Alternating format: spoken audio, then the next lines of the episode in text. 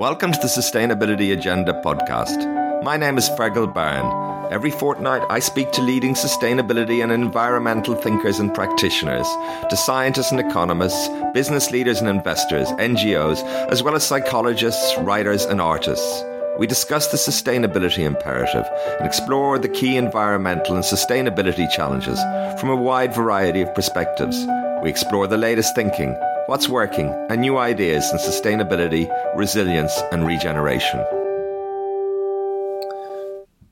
Just as 50 years ago, when the world used international treaties to defuse the threats posed by nuclear weapons, today the world needs a fossil fuel non proliferation treaty a global initiative to phase out fossil fuels, support dependent economies, workers, and communities to diversify away from fossil fuels, ensure 100% access to renewable energy globally, and importantly, ensure a just transition that leaves no one behind. You can show your support for this vital initiative at fossilfueltreaty.org. I'm very pleased today to welcome Neta Crawford to the Sustainability Agenda. Neta is an American political scientist. She's Montague Burton Chair in International Relations at the University of Oxford. Crawford co founded Costs of War Project with anthropologist Catherine Lutz in 2010 and currently serves as a project co director. Her latest book is The Pentagon, Climate Change and War. So thank you very much, Neta, for joining me today on the Sustainability Agenda podcast. Yeah, thank you for having me. So uh, it took a little bit of uh, chewing and throwing to get this set up, but uh, I do appreciate uh, your, your your making time available to talk to me today. Now, uh, before we enter the, into the conversation about your book and, and indeed your your recent research, can you tell us a little bit about what you do and what uh, yeah and, and and and your background, please, Neta? So I'm the Montague Burton Professor of International Relations at Oxford, and I'm also a fellow, a senior fellow with Balliol College. Prior to that, I was at Boston University, where I was the chair of the Department of Political Science. I have a PhD in political science from MIT, and uh, I've been, for the last 12 years, the co director of the Costs of War Project. Great, great. And um, also, I, I, like to try and just get a little bit of a feeling of the, the, lay of the land, as it were, before we start. This is we we talk about environmental issues and uh, climate issues and biodiversity and so forth. But I'm just wondering what, in particular, is on your mind. We're facing all kinds of crises at the moment, escalating on on numerous fronts. But are there one or two things that particularly uh, you're focused on that that that, that worry you the most? I think there is this assumption that we're entering a period that is either approaching the end of the the uh, time for action, uh, or that it's too late to affect emissions in a way that will keep temperatures below 1.5 or even 2 degrees C. And I think we still have time to act, and that's why I keep working. Right, right, and th- th- those those views that, uh, as you say, are are, are growing. Um, to what extent do you think they're they're genuine, uh, and and uh, to what extent do you think, uh, like many uh, arguments and points of view when it comes to climate, that they are uh, instrumental, shall we say? Well, I I'm not sure what people believe, but I read and hear what they say and then what follows from that, the interest that they express after that. And I think for some people, um, you know, the sense that the worst impacts of climate change are a fait accompli is, um, in a sense, a, a, relief because they don't have to act. Um, they'll just protect themselves. They can put up walls or jump in a lifeboat. Um, and for others, it's uh, a license to do the most extreme things like solar geoengineering, even though the risks of those actions are really high. And um, for many of us, I think uh, the sense that we're approaching the limits or that we've gone past is just an impetus to put our shoulders to the wheel and keep working So I'm I'm not sure about what's genuine or not genuine, but I think that there are definitely different responses to the larger sense that uh, time is running out or has run out.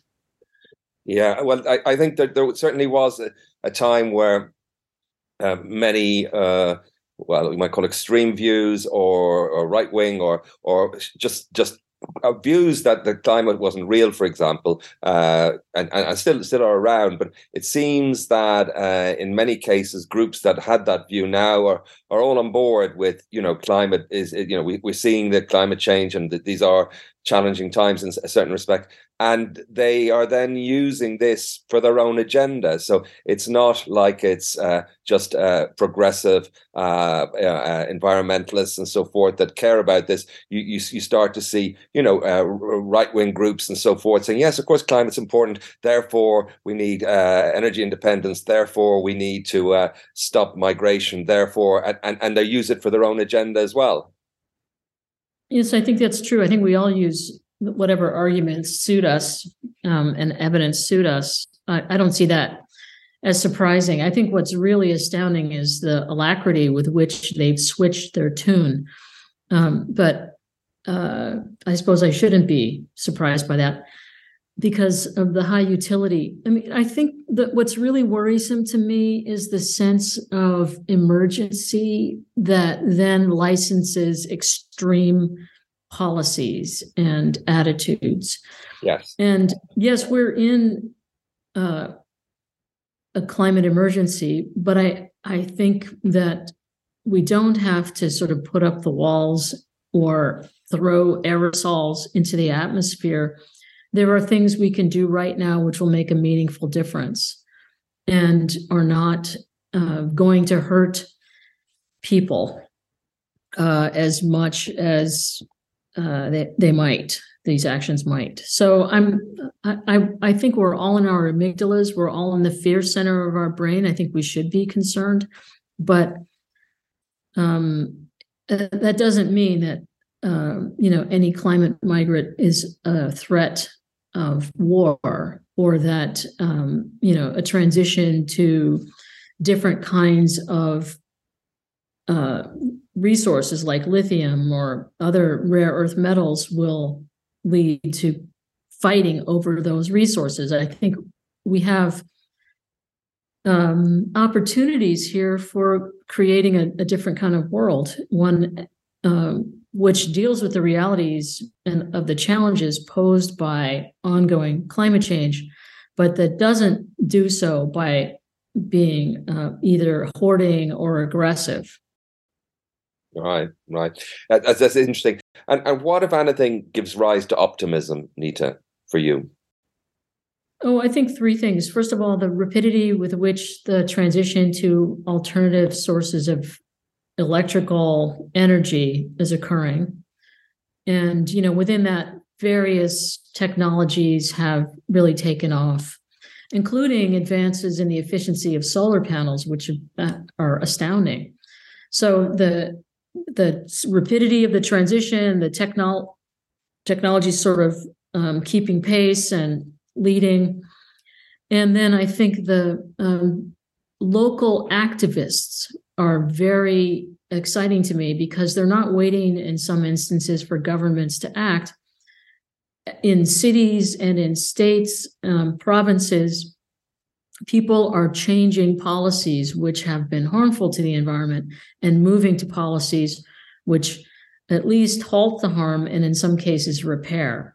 So I think of places like where uh, my daughter lives in Medford, Massachusetts, where there's a tree committee that is looking at and, and acting on the loss of tree cover in Medford. And part of the reason why tree cover has been lost is the methane that's leaked by natural gas, which harms the roots of the trees. But this is uh, also a consequence of uh, not planting trees in certain areas for many years. So they're interested in planting trees and also dealing with the methane that's released by natural gas.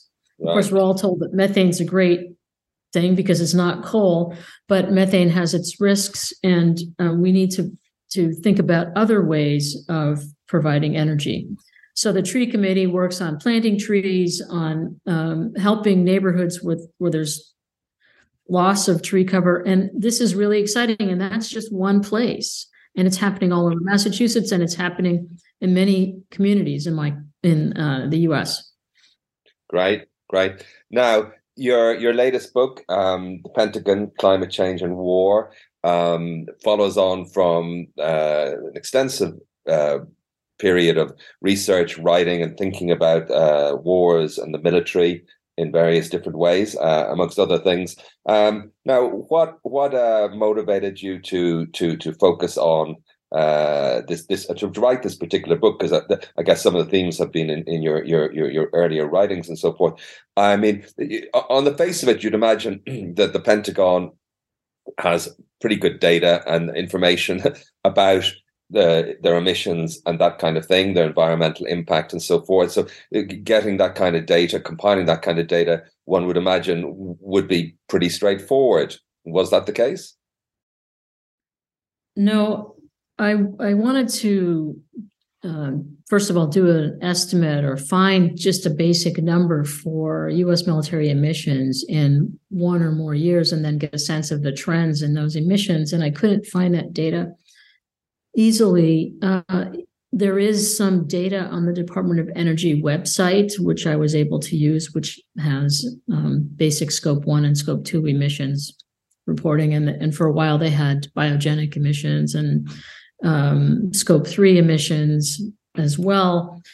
Um, so that that is there, but uh, I needed to actually use the raw data from the Department of Energy for the Department of Defense energy use to calculate DoD emissions from 1975 to the present, which is the furthest back I could go was 1975.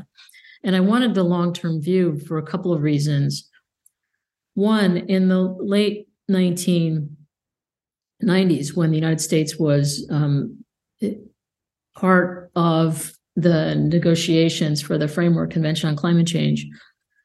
Uh, the DoD argued that any cuts in military activity, you know, or even having to report their military emissions could be harmful because it would lead to, um, you know, operational changes, which would be to the detriment of U.S. power in the world. And what I found was that actually military emissions have declined more than what they were afraid of in the 1990s. And that uh, it hasn't harmed the U.S. capacity to make war. I mean, the U.S. capacity to make war is, um, of course, not in a vacuum. Other powers are, are important. Um, you can't win every war um, necessarily, but um, what what I wanted to do was sort of um, you know, put a number around it that wasn't there before so that we could evaluate whether or not it harmed US military capacity to even just count military emissions and then maybe even reduce them. So I found that they had fallen from their peak in the 1970s and, and the 1991 peak. Another reason why I wanted to understand this and why the book goes back to the 19th century was that I wanted to have a sense of how is it that military emissions are a part of the larger emissions profile of a country. In other words, what is it about war and uh, military industry and mobilization uh, that relates to the rest of a country's industrial profile and its um, greenhouse gas emissions. And what I found was that um, by going back to the 19th century and uh, understanding the ways that war and military industrialization affected the larger industrialization of the United States, that that wars tended to drive up energy use, not just in the military sector, but across the industrial sectors of a society. And this is in part because of uh, just advances that then become, uh, I mean, military advances that become commercial advances, like developing aircraft for the military led to support of the commercial aircraft industry by the United States government when they gave surplus aircraft away after World War One, and then again after World War Two. So this essentially subsidized the commercial aircraft industry.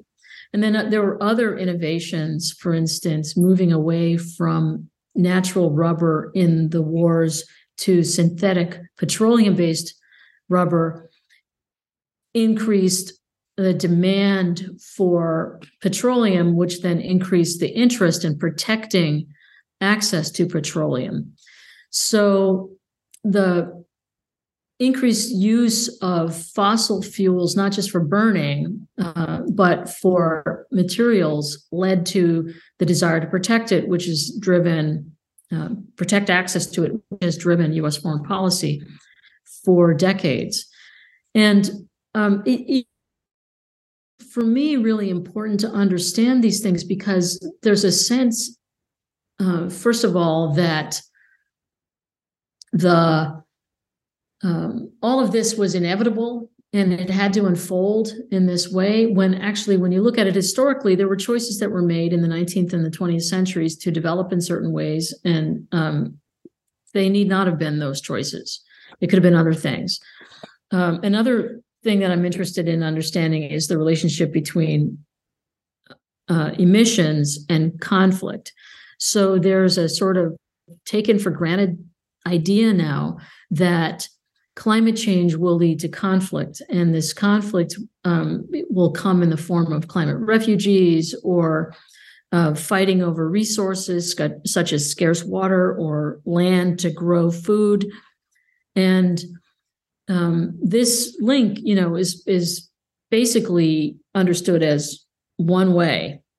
Climate change will lead to war. And what I've shown in this book is that war and military industrialization have in part caused climate change. And that's the the sort of flip that I'm trying to make in people's mind. It's it's not that it's a one-way relationship, but that military emissions, which are a significant part of US emissions and global emissions and the emissions from war, actually have caused part of the climate problem. And we can reduce those. Right. To what is the scale of the uh, military emissions today? How would you dimensionalize the scale of US military emissions currently? Sure. So the United States military emissions at their peak in 1991 were 100 million metric tons in that year. Um, those emissions, you know, from 1975 to the present fluctuate depending on what's going on in the world and what the U.S. military is doing in the world. So, um, in the immediate uh, post Vietnam period, they were also very high. They were about 109 million metric tons, I think, in 1975 or 1976. And as the United States demobilized following the withdrawal from Vietnam, its military emissions declined a little bit. Then they increased during the Cold War mobilization. And we think about nuclear weapons um, production increasing and the modernization and deployment of new nuclear weapons in the 1980s, but there was also conventional force mobilization and exercises that occurred as part of the Cold War confrontation. Then with the end of the Cold War, that is, um, with conventional arms control and with nuclear arms control and uh, the decreasing number of bases that um, that the United States had abroad, going from 2,000 um, or so military bases in the world to now in the uh, late 1990s they had gone down to about a thousand military bases with base realignment and closure and um, there were fewer operations, military emissions declined. And then in the 2000, with the, the uh, eruption of the war in Afghanistan in 2001 and the optional war in Iraq in 2003, military emissions increased again. So there was, in other words, in the 1990s, essentially a green dividend. We talk about a peace dividend for, with the end of the Cold War but there was an emissions dividend with the end of the Cold War. Just to dimensionalize the actual scale, I guess there's different ways of framing it, but on, on the face of it, uh, for example, you can say that the US military uh, emissions are greater than those of Denmark. So can you give us some measures like that? That because you, you talked about them going up and going going down, declining always yeah. sounds good news, but the scale is still momentous. All right. So the way to think about US military emissions, just the DoD's emissions, is to realize that the Department of Defense is the United States' single largest energy user, single largest petroleum user. It is also uh, obviously then the United States government's single largest energy user. So the, the DoD um, is also, you know, has the world's largest office building and has uh, a lot of real estate in the United States and so on. So it's big. That's why it uses all of this energy, and it uses it um, to the extent that, let's say, in in uh, 2021, the United States emissions were 51 million metric tons. So at 51 million metric tons, yes, indeed. Uh, for that year, US military emissions exceeded the emissions of many countries in the world, the poorest countries in the world, add them up. It exceeded those emissions. And it was larger than the emissions of sort of larger countries that you might think about, like Portugal or Denmark or Morocco. So it is a significant emitter. Now, in terms of its scale in the US economy, which is, of course, enormous, it's the second largest economy in the world after China, the uh, emissions of the United States military are about one or one and a half percent of total US emissions. And when you add military industry to that, I estimate it's about 3% of total US emissions, which uh, um, the military industrial emissions are significant in and of themselves. What are they? So, um, military industries are companies like Boeing or Lockheed Martin or Northrop Grumman. Those are the top three in the US. And they make weapons and weapons platforms like aircraft and ships and so on for the United States. And then they also export their weapons to the rest of the world.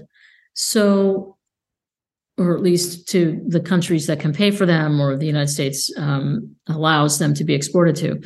So those companies, some of them have, um, like Boeing, a large commercial aspect to it. So they Boeing makes aircraft for um, civilian use that is exported all over the world and bought in the United States.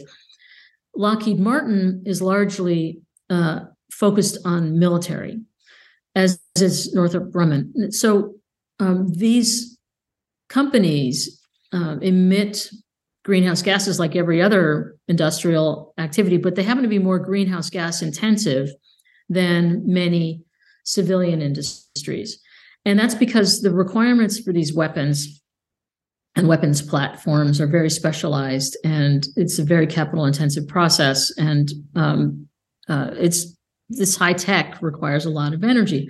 So recently, um, these large companies have been decreasing their emissions by either you know buying offsets, so they're they're claiming reductions in emissions, or um, by actually uh, doing efficiencies um, and switching fuels, let's say away from coal to uh, some other fuel like natural gas or geothermal, whatever. And um, the scale of their emissions when you when I estimate um, the top 14 or so US military industrial companies, it's about the same as the US military's emissions in any one year. So that's scope one and scope two. And um, so then you could think of um, the US military industrial emissions as a significant emitter all by itself, if, if one were to focus on that. Now, if one were to try to think about that in the global context, of course, um, if you let's say compare to China, where we don't have transparency, or to Russia, again, where we don't have transparency, the US is probably a larger emitter, given the kinds of forces it has. Those other countries, uh, many other countries in the world, are, are more people intensive. But they're a fraction of the scale of of uh, just the, the, the American military spending. What is it that the the America American government spends on arms compared to what is it the next six, seven, eight countries? Well, you, you're asking me about total military spending in any one year. It's now around 800 billion, and um, this is more than the United States uh, spends more than China and Russia combined. Uh, probably twice that. Um, I don't have those numbers right in front of me, so yeah. I can't answer you. Yeah. But basically, um, U.S. military spending is uh, uh, I don't know. I can look it up. Yeah, no, I mean, it's it, the, the figure, the figures that you, you, see around of 800 billion and so forth, but it's also legendarily uh, complex to actually get figures, to actually understand where the, the money's being spent, to actually work out where the money's gone. Um, trillions seem to be missing. Yeah, I wouldn't say that. I, I wouldn't say trillions are missing. Um, I'd never say that. I mean, the, the, Pentagon unaccounted is that a better word? Unaccounted. Let me just say something about U.S. military spending. Um, it goes up whether or not the U.S. is at war. It seems to do that. Yeah. It seems to be unmoored to um, threats. Uh, military spending is because the United States GDP is huge um, it's not as high in terms of GDP as other countries, but it is certainly the largest amount of military spending in the world. That's for sure. But I, you know, as as far as trillions missing, I can't say that. I don't know that. Well, I've seen I've seen headlines. Here's uh, so from Bloomberg government, the Pentagon made 30 trillion in accounting adjustments last year alone. 30 trillion. I mean, what does it mean, accounting adjustments? I mean, the scale of these figures are extraordinary. And, you know, um, you say that there isn't a question of trillions unaccountable.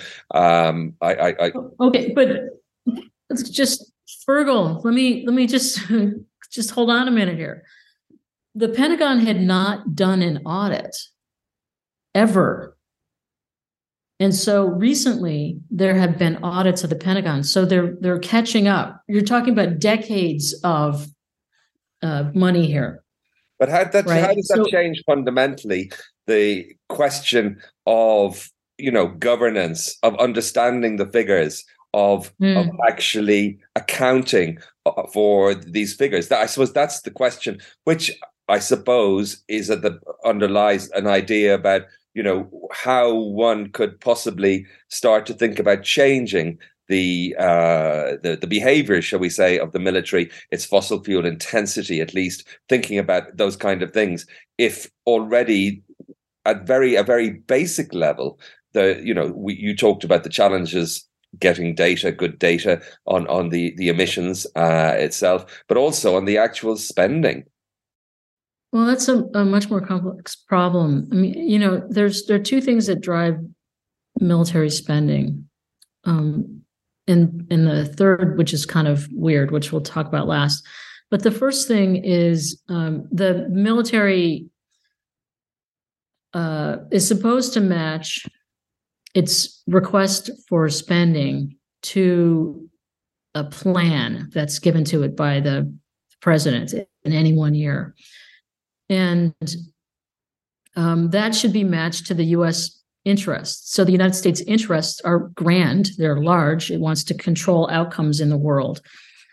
Um, most countries don't have such high ambitions to be dominant and preeminent. And those are the words that they they use in their own documents, right?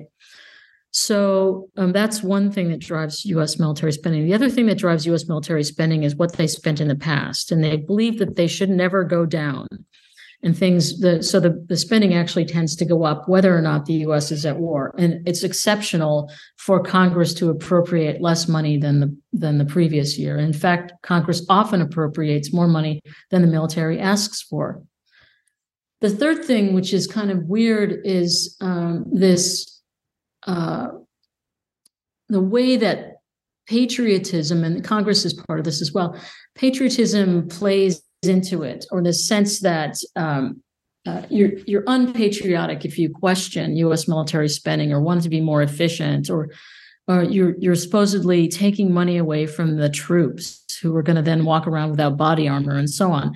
So there's a fear of questioning U.S. military spending, I would say, in the um, you know among the Democrats especially, but certainly among Republicans who believe that um, they have to rally around the flag, they have to salute, and that um, having you know certain levels of military spending is a sign of their patriotism and support.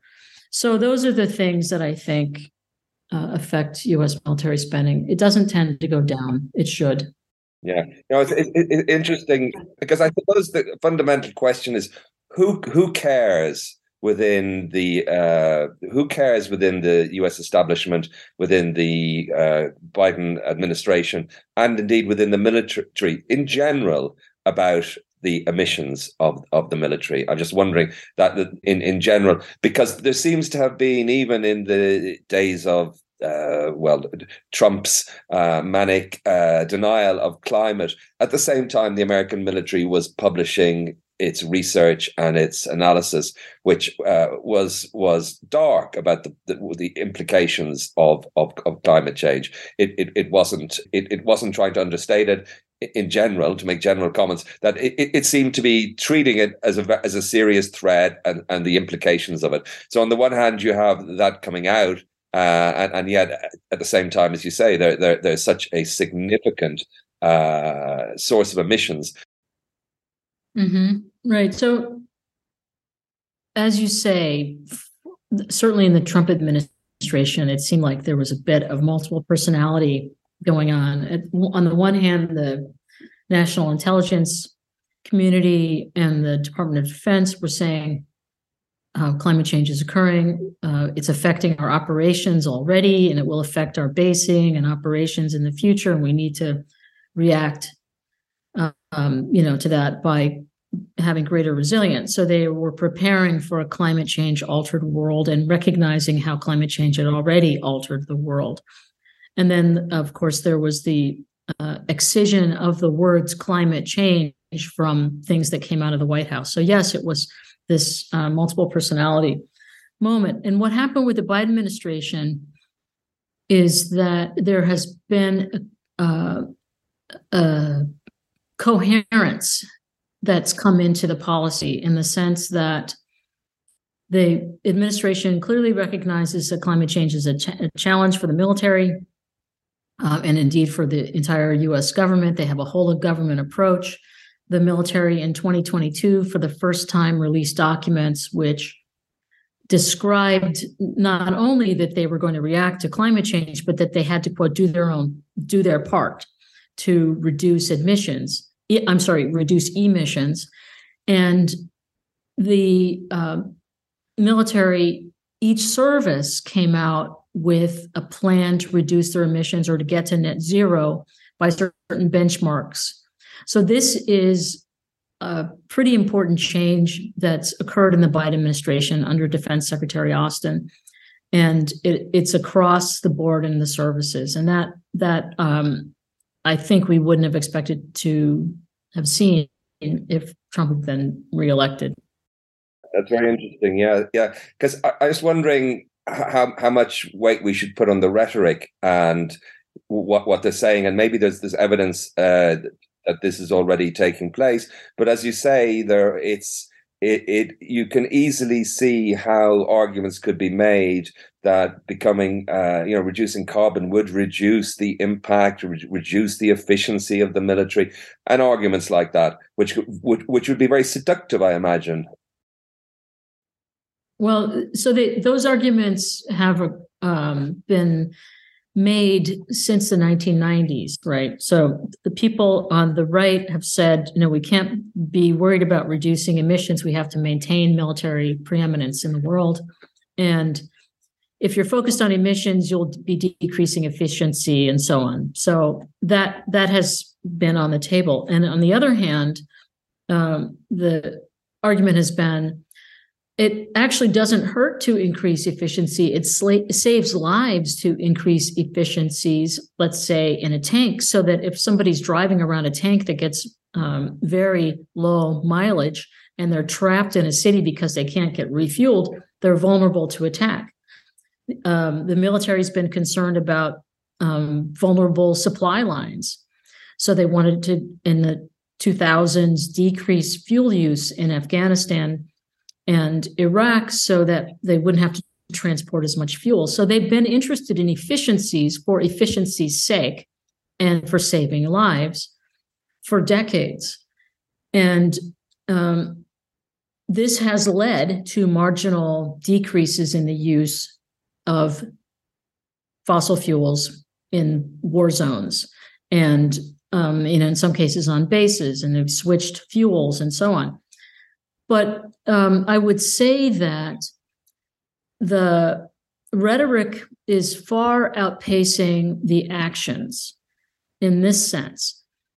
So, what I was saying is that the um, recent commitment by the armed services to reduce their emissions is uh, fine rhetorically, and they have made some emissions reductions. They have some plans that will be effective to reduce their emissions, but the rhetoric is outpacing the actual outcome.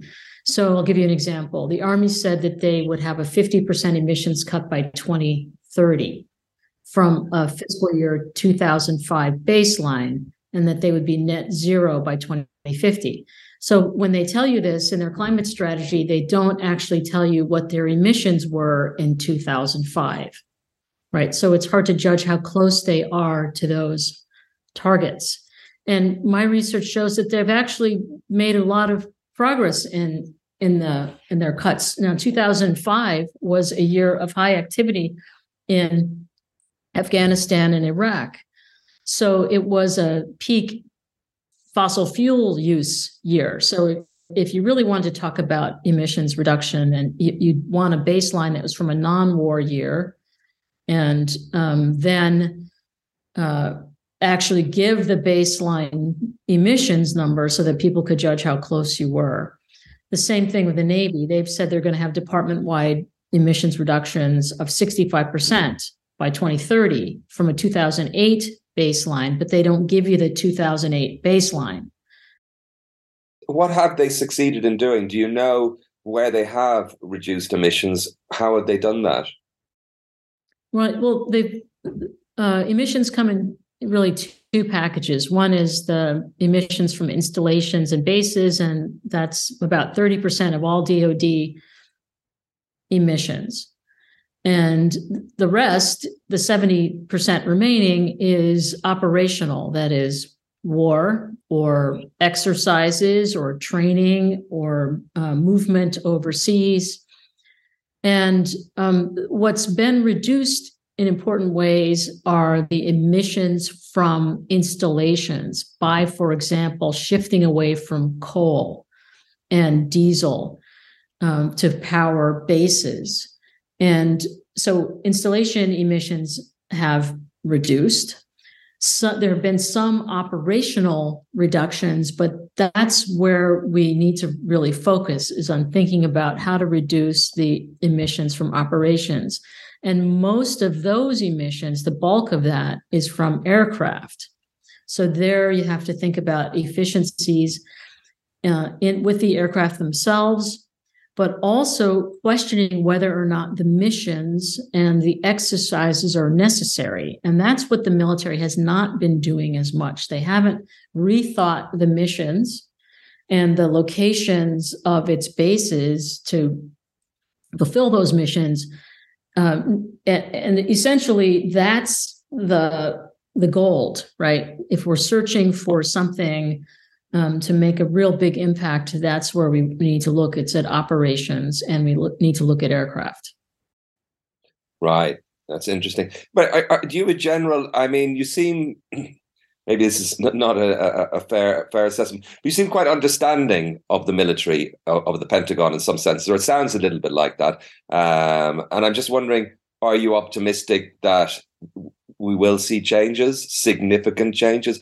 It, it seems, you know, uh, in a context of, of, of, you know, huge momentum towards increased militarization globally, um, it seems uh, you know, in, in, terms of NATO spending commitments, Germany coming in now, more and more countries stepping up to increase their arms. Now, I mean, this is in the US, um, but the US is very influential in in, in terms of uh, driving a lot of change here in in in, in, in the culture and, and attitudes to, to to to military spending, and and it also seems that the US itself is not short of uh, countries that it's it's uh, troubled by.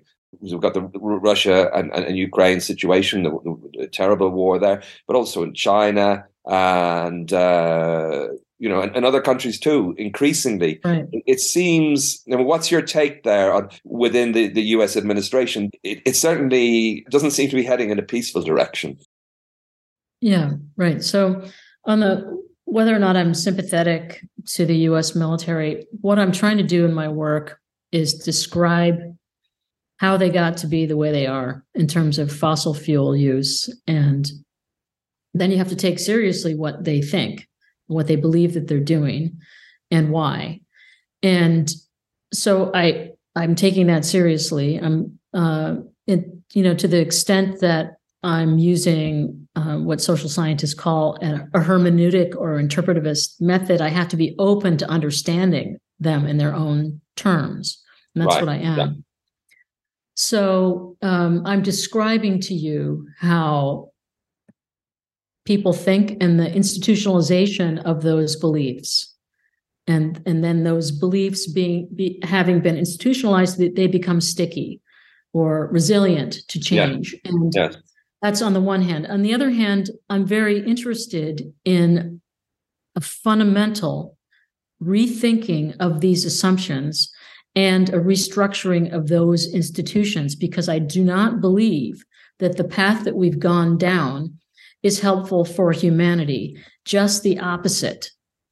Okay, I, I believe that much of what we're doing is counterproductive, which goes to your second point. Yes, the US military and the US foreign policy do drive other countries' foreign policies. To the extent that the United States has made a pivot or a swerve or is swiveling towards the Indo Pacific, it's contributing to the uh, sense in China that they ought to increase their military forces and military spending. And I don't think that's productive. I don't believe that the economic issues that the United States has with China, for instance, the theft of intellectual property, demands a militarized response. I, I, think that we have to demilitarize our the U.S. foreign policy and, in fact, global um, policies. I, am very much interested in that. But what you've asked me to do is uh, is explain to you what the extent of uh, these emissions are and how they got to be this way. And um, I think that the, the best way to understand it is to to really get into the beliefs and the institutions and the operations. Now, am, am I optimistic that they can um, meet their commitments? Yes, they can do this. They can reduce. They can be net zero. What's at stake for them if they don't? It's almost uh, from from uh, Dr. Strangelove, the idea of a you know carbon efficient bomb. Th- th- those kind of ideas I just wonder how it how it I can see the win-wins, those situations where it, it, it meets, it, it helps them as well in some way, might reduce the budget. But budget really hasn't ever been an issue, it seems, in the American military. Um, so that's just w- one aspect. Um, but I just wonder what's at stake if they they don't hit their targets, but they sorry, a bad metaphor. Mm-hmm. um, the, the, the, the, goals in, in, in terms of uh, in terms of uh, becoming you know in, re- in, reducing emissions, but they do other great things as far as well the you know the military is concerned, as far as foreign policy is concerned. Right, I think it's possible for the U.S. military to become greener, and in fact, what they say is they want, and I'm quoting here more lethality per gallon. You know, that's what the Air Force says. Well, are they talking about 10%, 20%, 5%, 70% radical change, you know, um, or, or you're talking about at the margins? Because if they're increasing their spending, increasing their scale of their military activity, reducing it by 5%, 10%, and so forth, presumably won't get you anywhere because on balance, you'll be still on a rising trajectory. Well, on balance, they're on a falling trajectory. And I think that's good. It's still enormous, right? Um, and it could be accelerated. So I think that what they're doing is making a difference in terms of total emissions. And the question of whether US foreign policy and military doctrine and US military presence uh, over the globe increases other countries' military forces and emissions is something we need to take a look at because it's not just the United States, as you've said, all by itself. It's in a, a, complex ecology of other countries, some of whom are allies and some of whom are adversaries, some of whom are emulating the United States, and some of whom are bandwagoning with US adversaries. So it's very complex. And I, I would say that uh, it's not just the emissions that we have to have our eyes on, it's the whole doctrine, it's the whole force structure, it's the policies, and it's the question of whether or not to live in a better world, we need to have such large military forces to the extent that um, those military forces could still do their mission and be smaller, that's great. Are the missions the missions we want them to do? Um, I don't know. We need to talk about that. What we don't do in the US and in other places, as far as I can see, is really question whether or not the, the things that we've done in the past are serving us now in the context that we're in. And if they're not serving us, we need to rethink them, radically restructure. And that's that's where I'm at. I'm interested in us questioning the sort of last 230 years or 220 years of you know ever greater reliance on military force to accomplish foreign policy goals and think about uh, whether or not we can live another way and how to do so. And there's not a world in which there are no risks. There are risks in the status quo, and there are risks and change. The question is which has the greater risks and which are the possible benefits? I, I think we've seen, we've been through this world uh, of, you know, status quo, um, arm, and um, confrontation, I think we need to think about another way. Well, it's interesting you say that talking about you know uh, foreign policy goals and so forth. The I was fascinated to to come across this book, is by Frank Kofsky, Harry S. Truman, and the War Scare of 1948, and it seems this is a, a theme that you know that this the scare, the rhetoric, that that's all that's necessary in some way to keep military spending going. You know that that that that, that, that at the time the U.S. military itself, its own analysis of the risks were were not those that that Truman put forward, and you know the Red Scare and and the dangers of, of communism and, and Russian invasion and so forth. That that was you know you call it well propaganda rhetoric and so forth. And this is a yeah. very powerful. Right. So, what I think you're talking about, Fergal, is uh, a set of beliefs that in the early 20th century people were very proud of. They were militarists. They believed that um, military force was good. It made people better people. Um, you know, that war was a force that purified and ennobled that it made economies more efficient and that's how you determined who was going to be on top it was kind of a uh, this militarist view was dominant more than 100 years ago.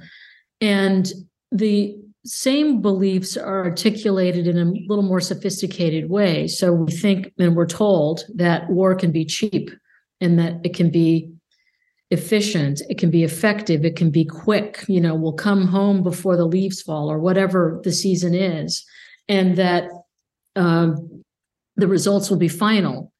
And what we see over and over again is that war doesn't meet those aspirations or those beliefs. And then, you know, for a little while, we're sort of gun shy. Um, to to use a bad metaphor, we don't want to go to war. It's called war weariness, or um, you know, in the U.S. that was the Vietnam syndrome. We don't want to do that again. We don't want to experience that kind of uh, futility. But um, those promises recur. That you know, at the beginning of the Iraq War, the U.S public was told, oh, it'll be $50 billion or maybe $300 billion and that's it. And no, it's many times that what the actual budgetary costs were. Uh, we were told it was going to end in a few weeks or months. And it, of course, lasted for about, tw- it's still ongoing, actually. It's about 20 years now we've been in it. And um, we're told that there'll be few civilian casualties, that, that the um, risks of escalation would be low. And of course, there were hundreds of thousands of people who were killed and injured and millions displaced. So we always hear, and everyone who wants us to go to war tells us that it's going to be all those things quick, efficient, effective. Um, you know, low in casualty on our side, and maybe we'll will not hurt civilians. And and that's what underpins the choice to go to war. But the belief that the threat of war is effective is also there. It's also part of this militarist belief system that is very deep in human culture. It's not unique to any country no. or time. Very interesting. Very interesting.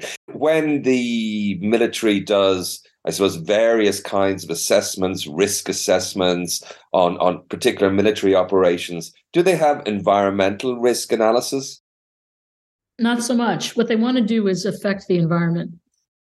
So essentially, um, what the military does is try to use the environment in war, and all militaries try to control their environment. And one of the ways, for instance, the US tried to control the environment in Vietnam was to burn down the jungles so that they could find uh, the people transporting weapons. Horrific, yeah. And um, isolate guerrillas from the civilians. And um, in the Civil War in the U.S., the, the military burnt forests in the South to uh, as punishment. And um, in Ukraine, um, the Russians have burned Ukrainian forests. So war has been since biblical times um, something that has affected the environment, and militaries have tried to use. And I don't think that um, uh, environmental concerns ever trump or overwhelm the idea of military efficiency and effectiveness.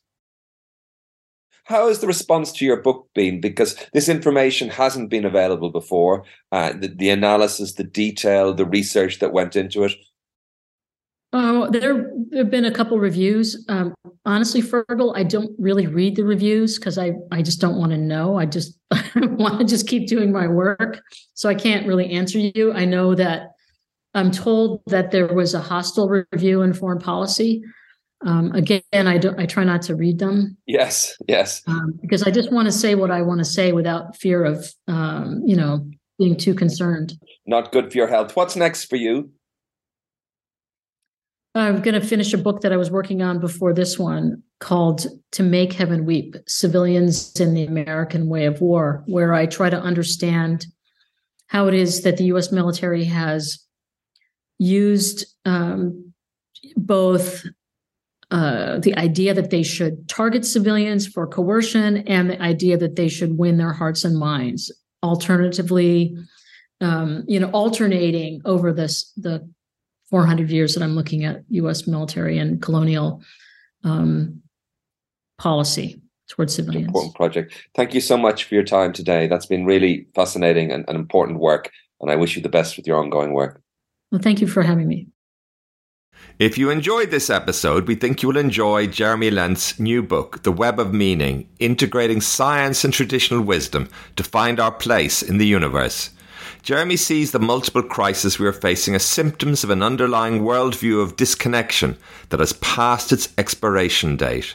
The Web of Meaning provides an intellectually solid foundation for an alternative worldview of connectedness weaving together findings from modern science with insights from Buddhism, Taoism, and indigenous knowledge, it offers a coherent, integrated worldview that could enable humanity to thrive sustainably on a flourishing planet.